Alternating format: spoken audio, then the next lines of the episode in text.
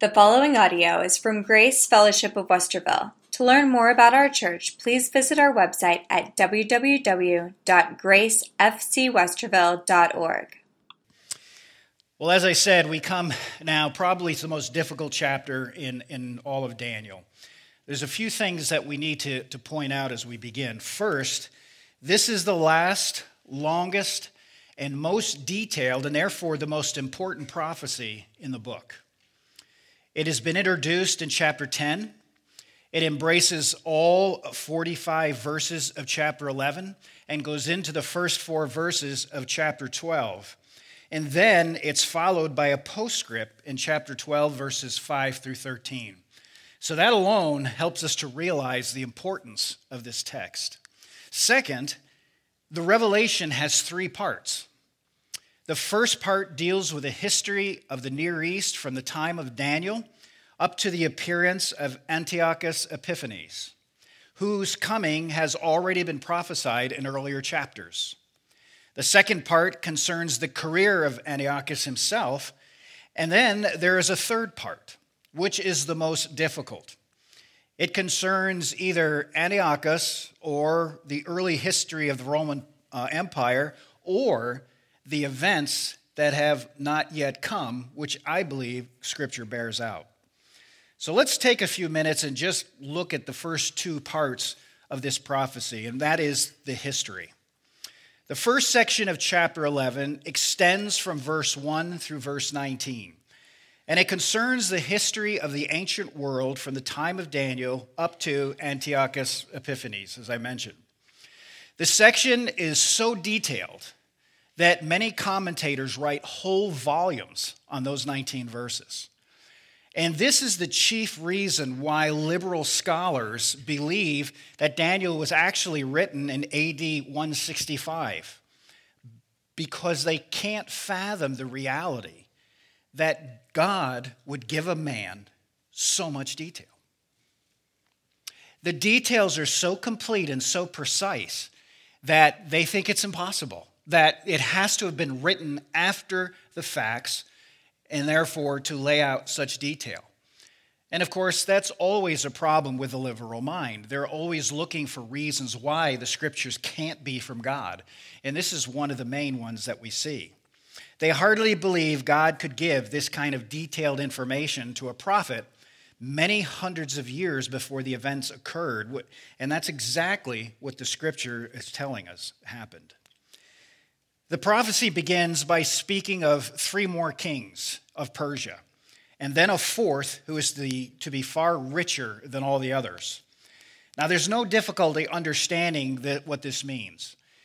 The, the, the rich king, Xerxes, who reigned from 485 to 464 BC, the king who preceded him uh, after the death of Cyrus was Canobius, who reigned from 529 to 523. Uh, Gaumata, who was an impostor, he only reigned for one year because he was uh, assassinated by Darius the Great, who then reigned for 522 to 485 BC. Now, if we were doing a very detailed study here, I would go into all the details of why these men are important. But for what we're trying to do this morning, and what we're trying to do, as you notice through the book of Daniel, is give an overview of prophecy without getting bogged down in details. Um, we would need a whole class. I could, I could probably spend two, three months in this chapter alone. But it's important, I think, that as we go through prophecy here in 2018, how does it affect you and I? What does studying these ancient scriptures and the facts, how does it really affect us? So these are key details that all of us can look up and see the significance of it. The significant thing about Xerxes, though, is that his reign is, is that he crossed the Hellespont. And the Hellespont, if you know, is today known as the Dardanelles, which is a narrow strait in the northwestern part of Turkey. But he crossed the Hellespont in an unsuccessful attempt to conquer Europe and was defeated by the Greeks. The Persians had tried to conquer Greece earlier under Darius the Great and had been defeated at Marathon. In, his, in this second invasion, the great navy of the Persians was defeated by the Greeks at Salamis in 480 BC, and the main body of the Persian army was forced back to Asia. And these invasions were the catalyst in the campaign of Alexander the Great uh, against Persia um, a, a, whole uh, century later. In fact, that's what Daniel 11, verse 3 is talking about. It says, Then a mighty king shall arise, who shall rule with great dominion and, and do as he wills. The next verses show how the empire of Alexander was to, to be divided into four parts after his death. And we saw that earlier in our study when we were talking about Nebuchadnezzar's vision of the great statue, identified by four powers, if you recall, and by the, the metals that identified them. So, as I said, we could go on for weeks detailing the accuracy of this section. But understand that the history has proved that the details of this section will fulfill, were fulfilled as Daniel outlined them right here, right down to the divorces and remarriages to accomplish the tasks. So, this first section is verifiable not only by the Bible, but by historians. And again, as I said earlier, this is why many liberal scholars try to make the writing of the book after the events, because every detail has, is substantiated. And that's important for you and I as we go on. We now come to the second section, which is another wicked king. And the exceedingly wicked and contemptible king Antiochus Epiphanes has already been mentioned in Daniel appearing in the, and the, and the first as another horn in the vision of the ram and the goats of Daniel 8. In that vision, he was identified as a ruler in the succession of Greek rulers going back to Alexander.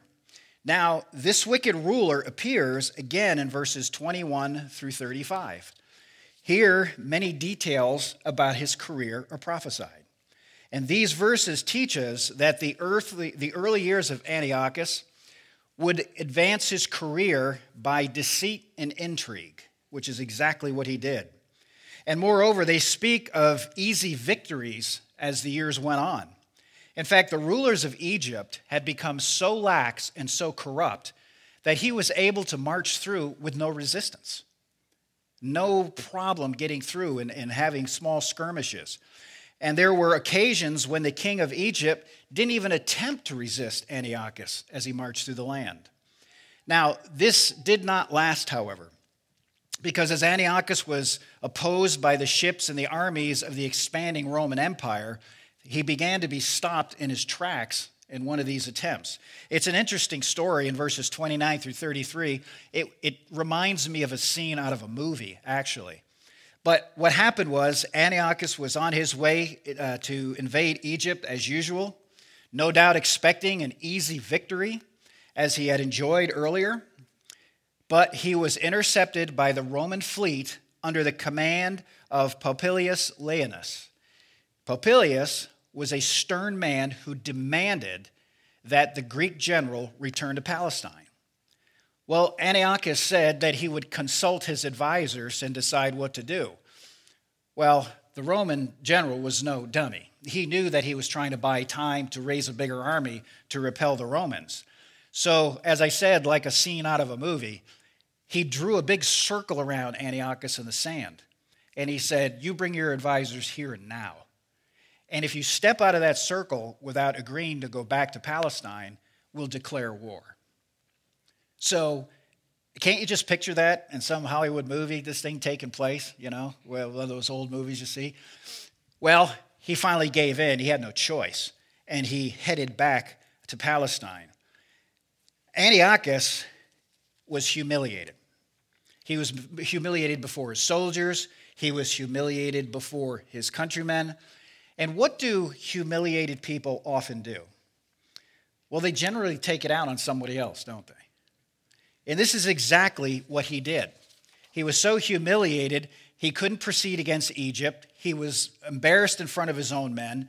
So he turned again against the people of his own territory in his fury. He led 20,000 men against Jerusalem and abolished the temple worship.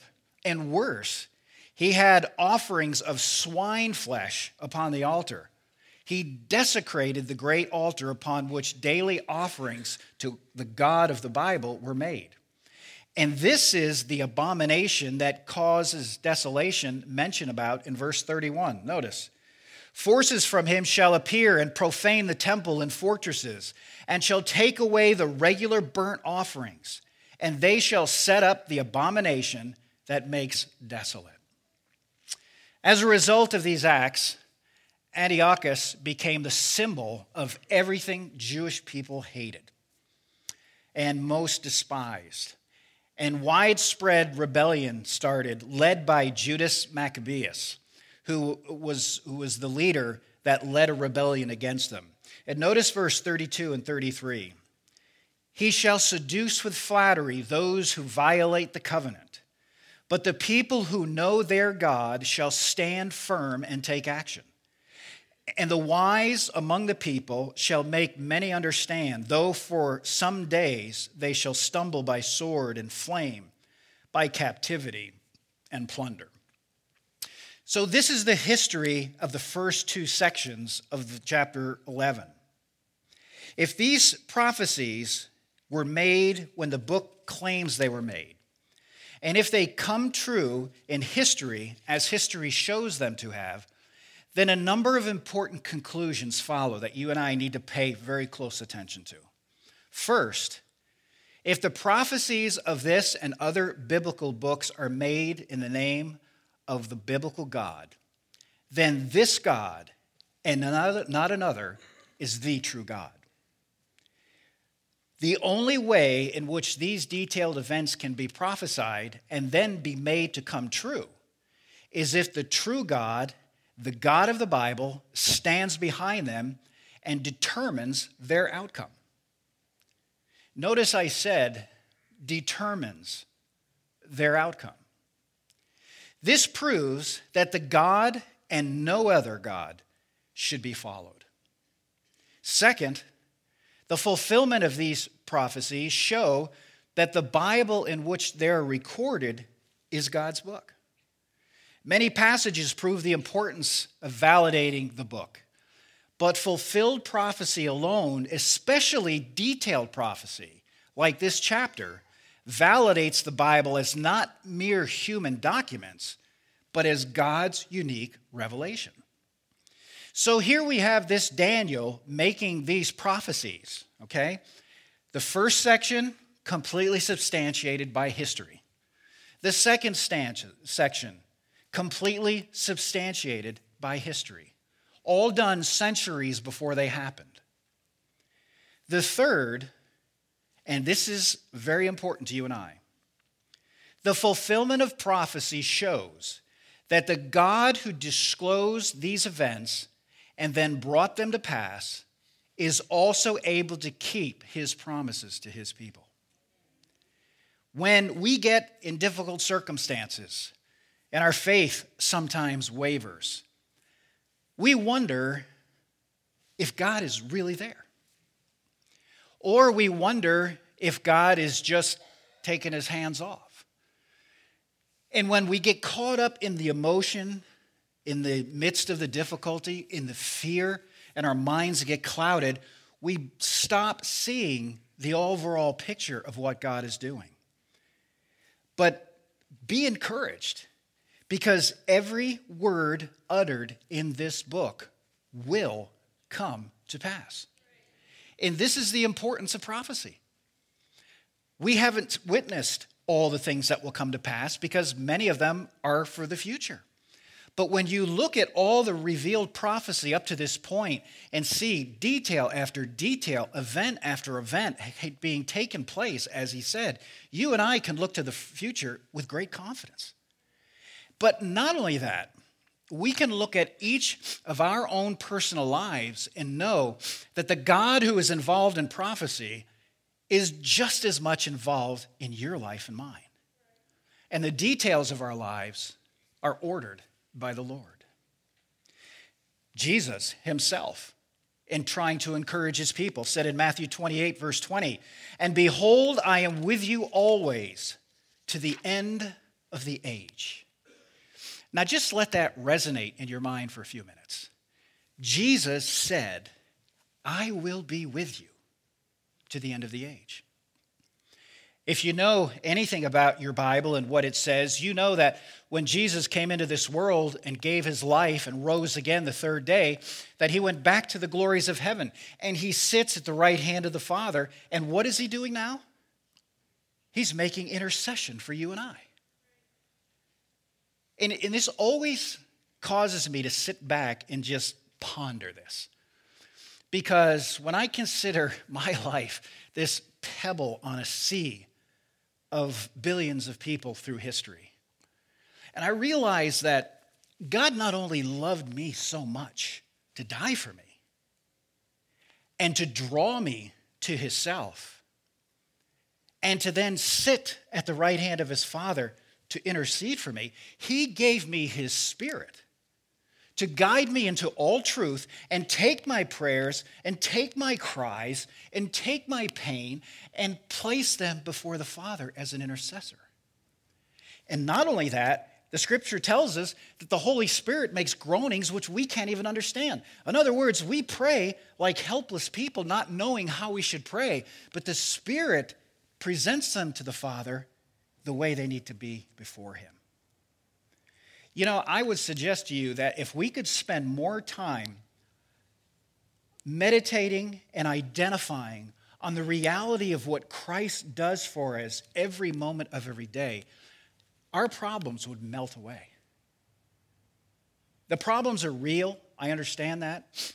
But when you realize they've come to your life through His will to accomplish something for His glory, and you and I know that we exist for His glory, then the joy of knowing we're at the center of His will causes all fears to banish.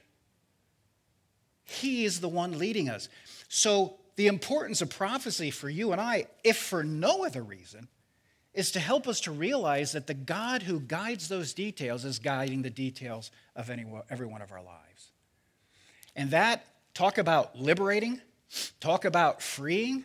These are the kind of things that help us to mount up with wings as eagles, to run and not be weary, to walk and not faint, as Isaiah tells us. We read the Psalms, we read the Proverbs, we read Isaiah and these great texts, and we read about confidence and power and everything. The reason they were able to have that kind of power is because they learned to let go and let God have his way. The modern church today struggles to let go. We have preconditioned ideas of what church is. We have preconditioned ideas of what success is. And we measure those successes by worldly standards and not Holy Spirit standards. And when you and I recognize that God is working in the hearts of all of us to his purpose, it is so freeing and liberating because he is the one that's ordering it. Now, we still have the final section of this chapter and the verses in Daniel 12 to go with it. So we come to the time of the end. Now, as I said, these are difficult as every scholar or commentator acknowledges. And there are many views.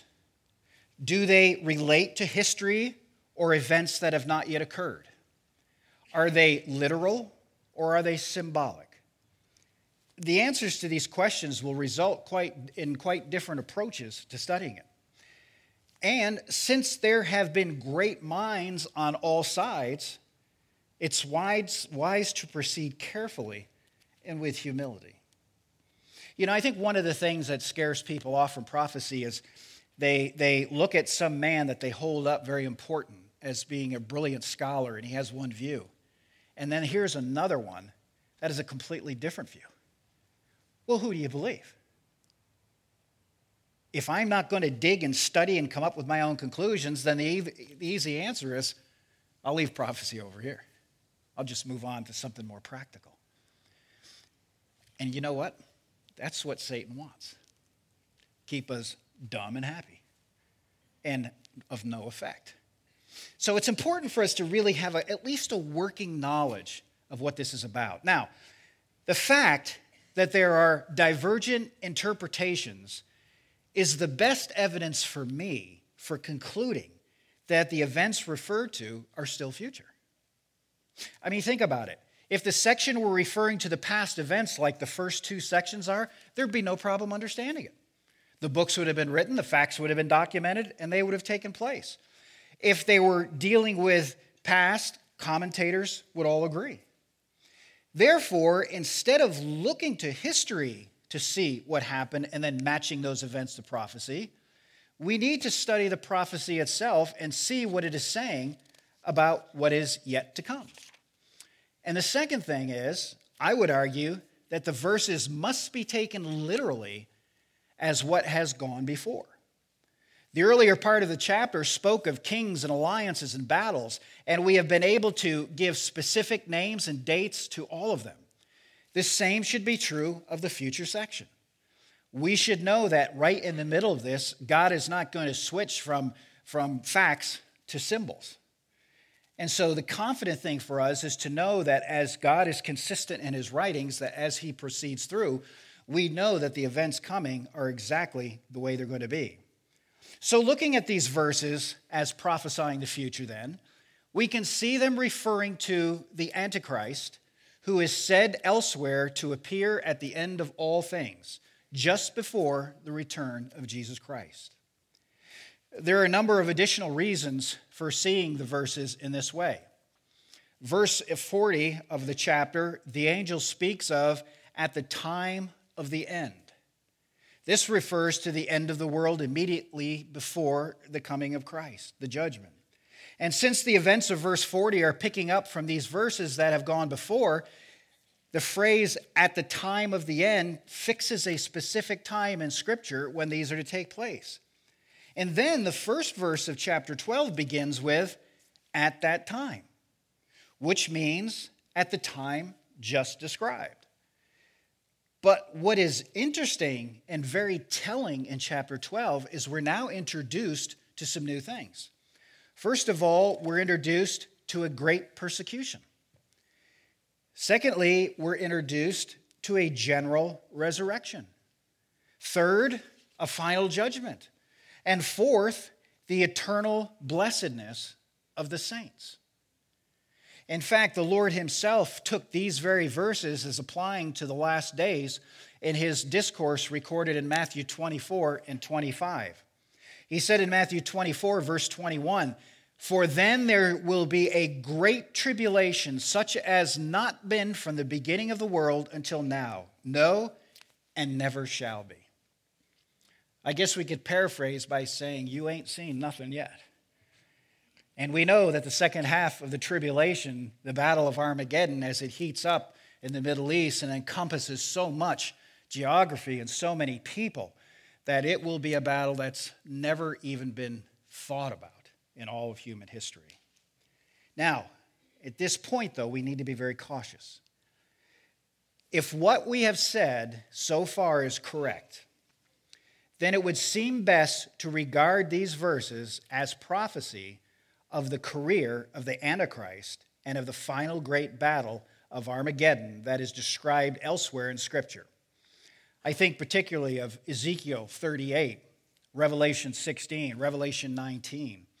Taking these passages together, you find that they refer to a great world war immediately prior to the Lord's return.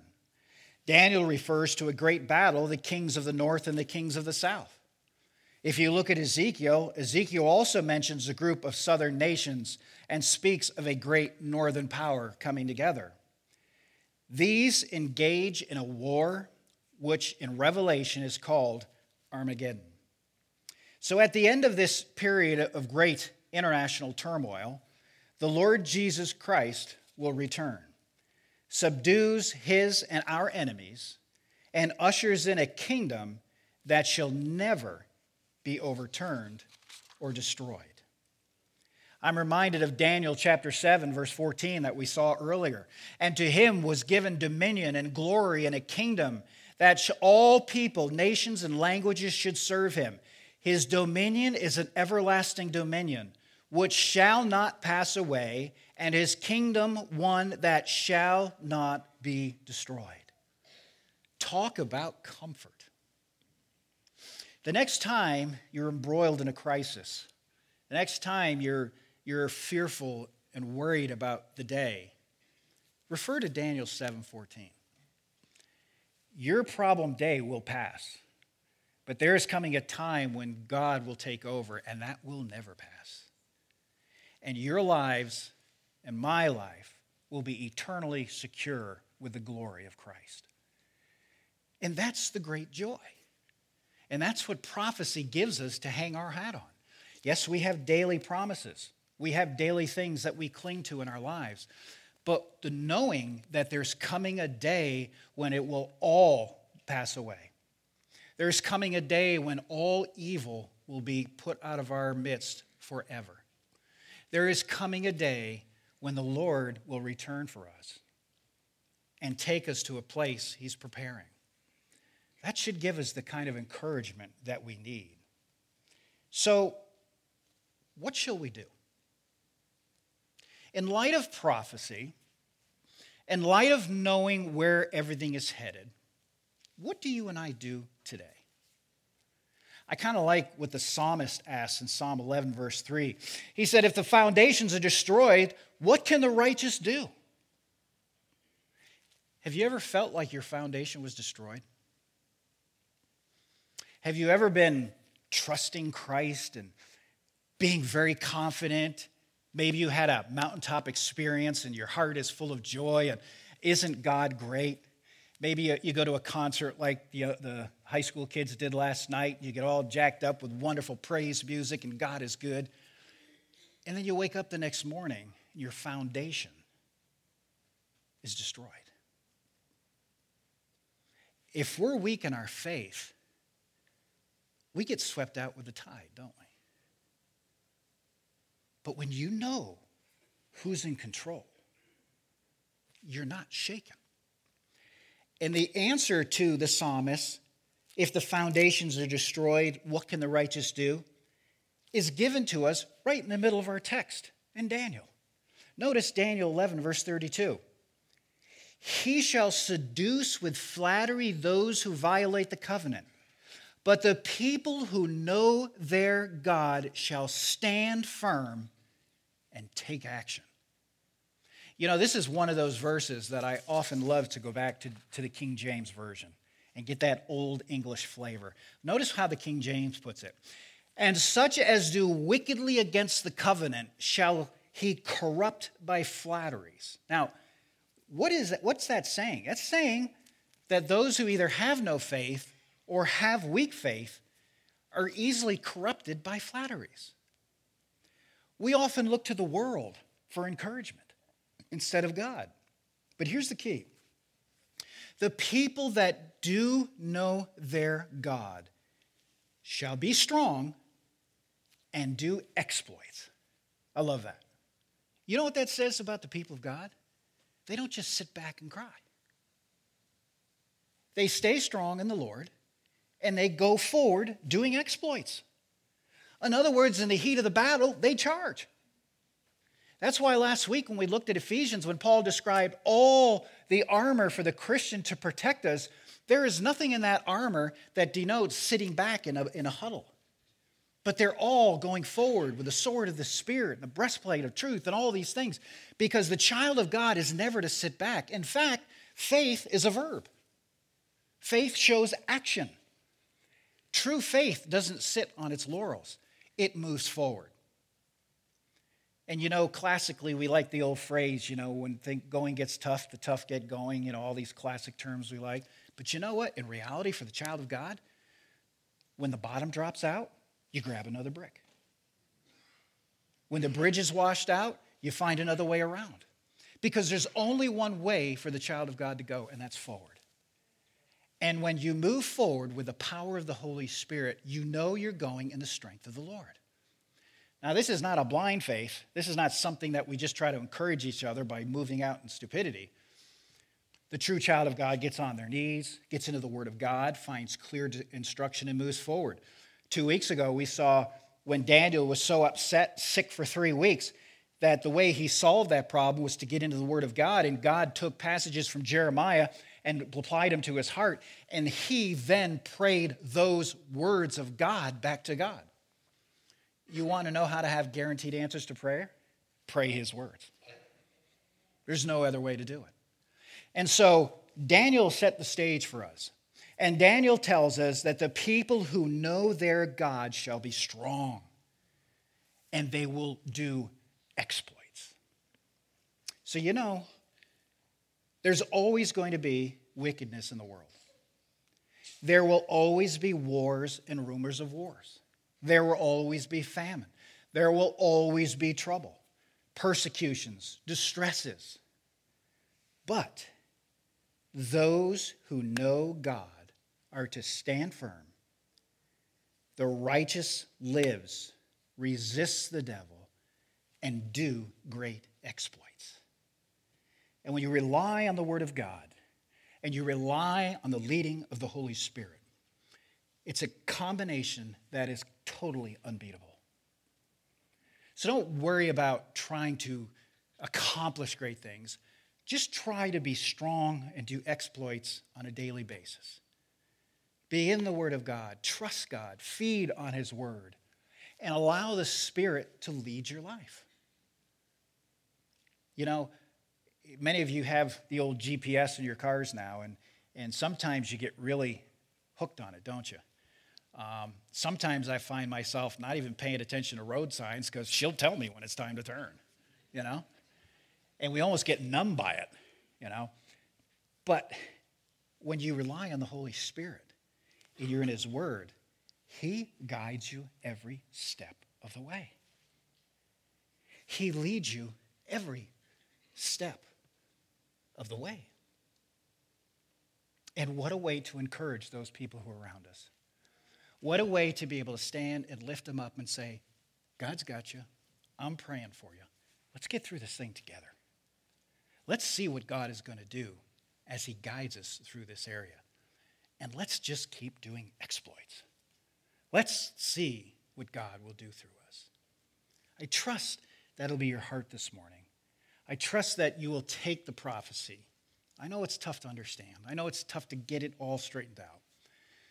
But knowing it will come true, allow the Spirit to guide you and use that as a great encouragement that tomorrow morning when you wake up as a child of God, your steps are ordered by the Lord. Trust Him, seek Him, let Him do what He will do. As we close in prayer this morning and, and the men come for communion, you'll notice this isn't the first Sunday of the month. Uh, we began to realize that many of our people who are on schedules with nurseries and children's church and that miss communion every month.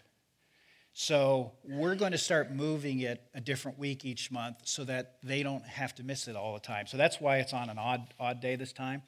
Um, we could take it to them, but it's very hard working with children to pray and allow the Spirit to work in your heart. So this allows them to, to everyone to be able to participate, not meet. So that's why we're off. But as the men come forward and prepare to give it out, let's just take a few minutes of personal reflection. Ask God what He wants to do in your life. Ask Him where He wants to take you on this journey. And if there's any sin that's in the way right now, would you confess that before Him? Would you ask Him to cleanse your heart, to give you a monumental encouragement, and then when you take the communion, let it resonate in your heart exactly what He did for you the broken body, the shed blood, the very creator of the universe. Colossians tells us that Jesus created all things, and by him all things consist. Yet he took on the form of a man because he loves you. And he wants you with him forever. Let's reflect on that for a few minutes, shall we? Father, move in our hearts now to be totally and completely honest. To be able to resonate before your spirit what you want to do in our lives. And we'll trust you for that now.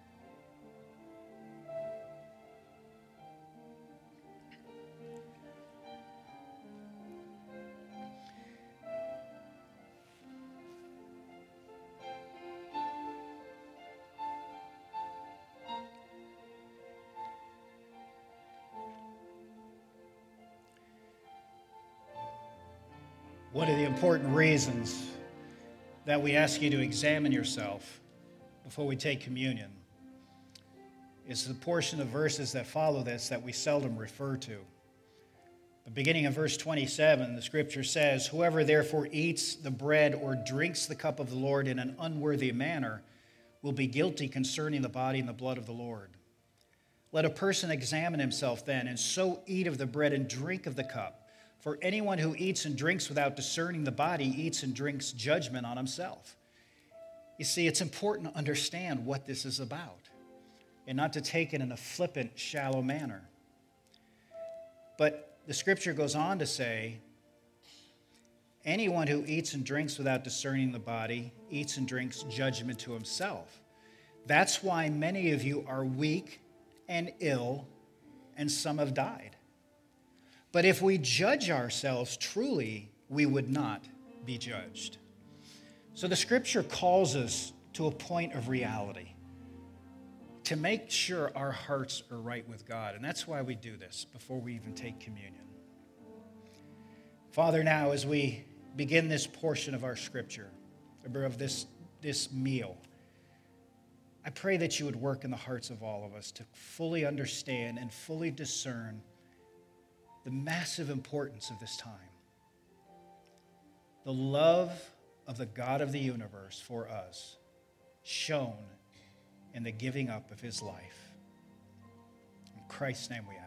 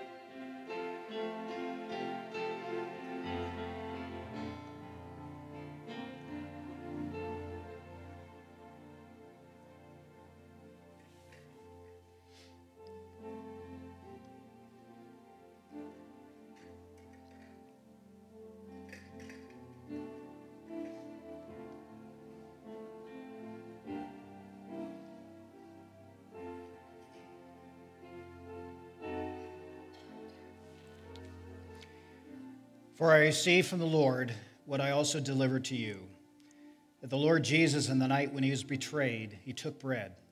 And when he had given thanks, he broke it, and he said, This is my body, which is broken for you. Do this in remembrance of me.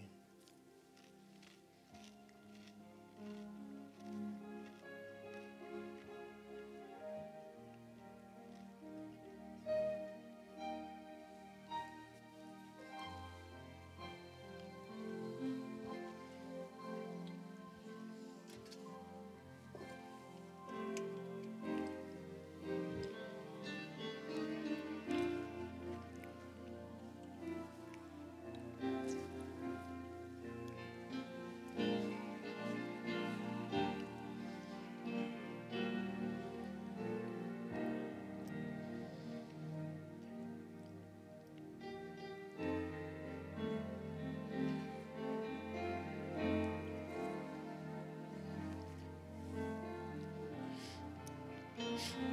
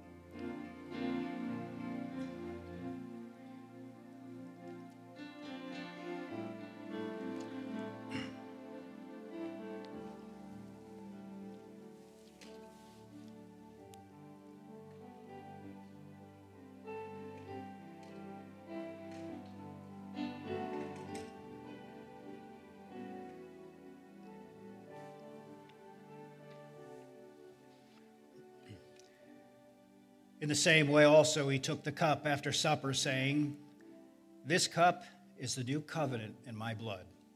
Do this as often as you drink it in remembrance of me.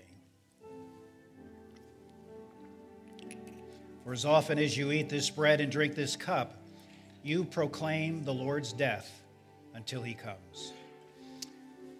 And as our custom, we'll all stand and join hands. We'll sing a verse of this hymn.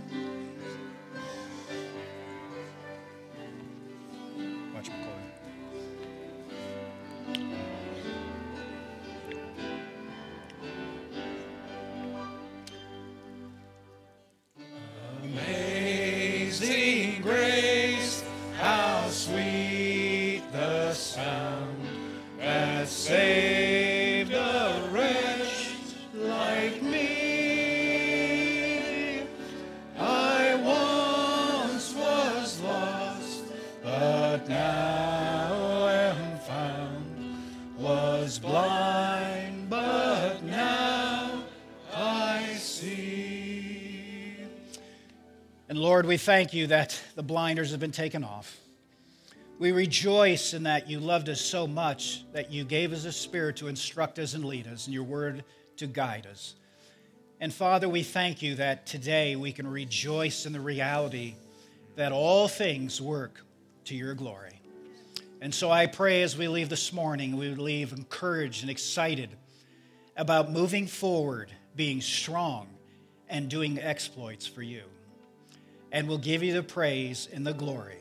And all God's people said, Amen. Amen. God bless. Is that off?